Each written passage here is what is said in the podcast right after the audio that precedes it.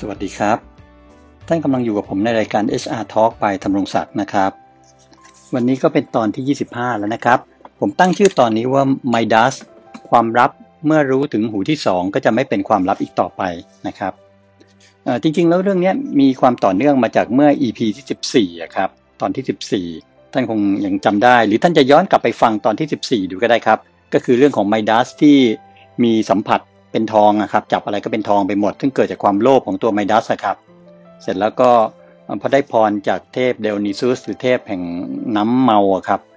ให้พรว่าให้จับอะไรก็เป็นทองไปหมดเหมือนที่ไมดัสเขาต้องการนะครับ แล้วตอนหลังก็เลยต้องไปล้างคำสาปอันนั้นด้วยการไปล้างมือในแม่น้ำนะครับ ตอนนี้ก็จะเป็นตอนที่ต่อเนื่องมา นั่นก็คือหลังจากไมดัสไปล้างมือในในแม่น้ำแพคโตรัสแล้วเนี่ย ก็ไมดัสก็เป็นกลับมาเป็นปกติ จากความที่เคยโลภอยากจะจับอะไรเป็นทองเหมือนสมัยก่อนก็หมดไปนะครับ ก็เลยไปชอบเที่ยวป่าแล้วคราวนี้ไมดัสแกก็เหมือนพระราชาในสมัยก่อนนะครับ ก็คือชอบเที่ยวป่าเขาลำนาไพรนะฮะเพื่อล่าสัตว์อะไรของแกตามเรื่องไป ปรากฏว่าแกก็เที่ยวป่าล่าสัตว์จนกระทั่งไปมีเพื่อนเป็นเทพแห่งป่าเขาลำนาไพรอะครับเรียกว่าแพน P A N แพนเนี่ยแหละครับ เคยได้ยินหนังหรือการ์ตูนเรื่องปีเตอร์แพนไหมครับ นั่นแหละ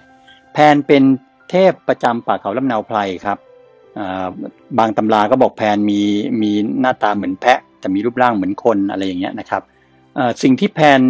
โปรดปรานก็คือการเป่าคลุยครับ จะเป่าคลุยที่ทำจากต้นอ้อได้ไพเราะมากครับซึ่งไมดัสเองก็ชื่นชมฮะชื่นชอบครับที่จะฟังเสียงแพนเป่าขลุ่ยต้นอ้อเนี่ยนะครับจนกระทั่งมีอยู่ครั้งหนึ่งแพนเนี่ย ก็เกิดความอาจหาญนะครับ คิดว่าตัวเองอะเป่าขลุ่ยได้เพราะที่สุดในสามโลกแล้วมั้งก็ไปท้าทายเทพเจ้าอพอลโลครับคือไปแข่งประกวดนะฮะจริงๆการประกวดร้องเพลงประกวดเล่นดนตรีนี่มีมาตั้งแต่สมัยดึกดำบรรพ์เลยนะครับ ไม่ได้มีสมัยนี้ที่เราเห็นถ่ายทอดทีวีกันนะครับ ปรากฏแพนไปประกวดแข่งเล่นเพลงนะครับ แข่งกับเทพอพอลโล เทพเจ้าอพอลโลเนี่ยคือเทพแห่งแสงสว่างครับ เทพแห่งวิทยาการทั้งหลายนะครับ ซึ่งชาวกรีกนับถือมากในสมัยก่อนนะครับ เทพอพอลโลมีความสามารถในการเล่นดนตรีด้วยนะครับอย่างที่บอกแล้วก็ดีดพิณเงินได้ไพเราะมากครับ ปรากฏว่าเทพอพอลโลก็รับคำท้าฮะก็เลยมาประกวดแข่งขันโดยมีกรรมการก็คือตั้งให้เทพแห่งขุนเขาฮะชื่อทัมโมลัสเนี่ยเป็นเป็นกรรมการแล้วก็มีไมดัสเนี่ยแหละครับเป็นกรรมการด้วยนะครับ ปรากฏว่าก็มีการแข่งขันกันครับ แพนก็บรรเลงเพลงขลุ่ยของตัวเองไปจนจบ เทพอพอลโลก็บรรเลงเพลงพิมพ์ของตัวเอง แต่จริง ๆ แล้วเนี่ยถ้าเราไม่ได้ไปมองว่าอพอลโลเป็นเทพเจ้าที่เหนือกว่าแพนนะเพราะแพนเป็นเทพในชั้นต่ำกว่าเหมือนรุกขเทวาครับแต่เทพอพอลโลนี่อยู่บนเขาโอลิมปัสที่สูงกว่าอยู่บนสวรรค์นะครับคือเราไม่ถ้าเราไม่เทียบกันว่าศักดิ์ศรีใครสูงกว่ากันเนี่ยเทพอพอลโลเล่นเพลงพิณได้เพราะกว่าอยู่แล้วครับด้วยความเป็นเทพเจ้าชั้นสูงนะครับ ปรากฏเทพแห่งขุนเขาก็ ตัดสินให้อพอลโลชนะ แต่พออพอลโลไปถามไมดัสนะฮะไมดัสลำเอียงครับเข้าข้างเพื่อน ก็เลยบอกว่าแพนน่ะเป่าขลุ่ยได้ไพเราะกว่าเพลงพิณของอพอลโล เท่านั้นแหละครับอพอลโลก็เลยโกรธครับ หาว่าไมดัสไม่ไม่ลำเอียงอะไม่เที่ยงตรงไม่เที่ยงธรรมนะครับ ก็เลยสาบให้ไมดัสเนี่ยมีหูเป็นลาครับ คือสาบว่าในเมื่อเจ้าหูเจ้าเป็นอย่างเนี้ยเจ้ามีความลำเอียงขนาดเนี้ยฟังยังไงว่าแพน ทำเล่นคลุยได้เพราะกว่าเรา เพราะฉะนั้นหูเจ้าจนเป็นลานะบัดนี้ ไมดัสก็หูเริ่มยาวขึ้นมาเหมือนลาครับ ตามตามคำสาปนั้น หลังจากนั้นฮะไมดัสก็มีหูเป็นลา ก็ต้องปกปิดซ่อนหูเอาไว้ภายใต้หมวกนะครับ แต่มันก็น่าจะเป็นความลับถูกไหมครับ เพราะว่าหูของกษัตริย์นะคงไม่มีใครไปขอดูอะก็ใส่หมวกปิดบังไว้ตลอด แต่มันก็ความลับรั่วไหลจนได้อะครับ นั่นก็คือวันดีคืนดีฮะ ช่างตัดผมครับ หรือการระบบประจำตัวของพระราชาเนี่ย ก็ต้องมาตัดผมเมื่อผมยาวอะเหมือนตอนนี้ครับ กักตัวกันอยู่ที่บ้านเนี่ย ผมยาวกันเป็นแถวใช่ไหมฮะช่างตัดผมครับ มาตัดผมกันนะฮะตัดผมของไมดัสเนี่ย ก็เลยรู้ความจริงว่าพระราชาเรามีหูเป็นลานะครับ แต่ด้วยความเป็นช่างตัดผมครับจะไปเผยแพร่ความลับนี้กับใครก็ไม่ได้นะครับงั้นโดนประหารฮะสมัยก่อนนี่เขาเรียกประหารเจ็ดชั่วโคตรเลยนะ นะครับขืนเอาความลับนี้ไปเปิดเผย ก็เก็บอัดอั้นตันใจเอาไว้สำหรับการระบบหรือช่างตัดผมคนนี้ครับ ไม่รู้จะระบายกับใครดีครับ ก็เลยไปขุดหลุมฮะขุดหลุมครับ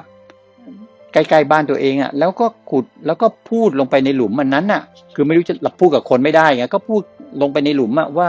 พระราชาของเรามีหูเป็นลา พูดพูดอยู่ทุกวันทุกวันพูดเสร็จก็กลบหลุมนั้นไปครับ ปรากฏว่า ต้นอ้อต้นหญ้าที่ขึ้นแถวนั้นเนี่ยนะฮะหลังจากกลบไปแล้วเนี่ยก็มีต้นอ้อต้นหญ้าขึ้น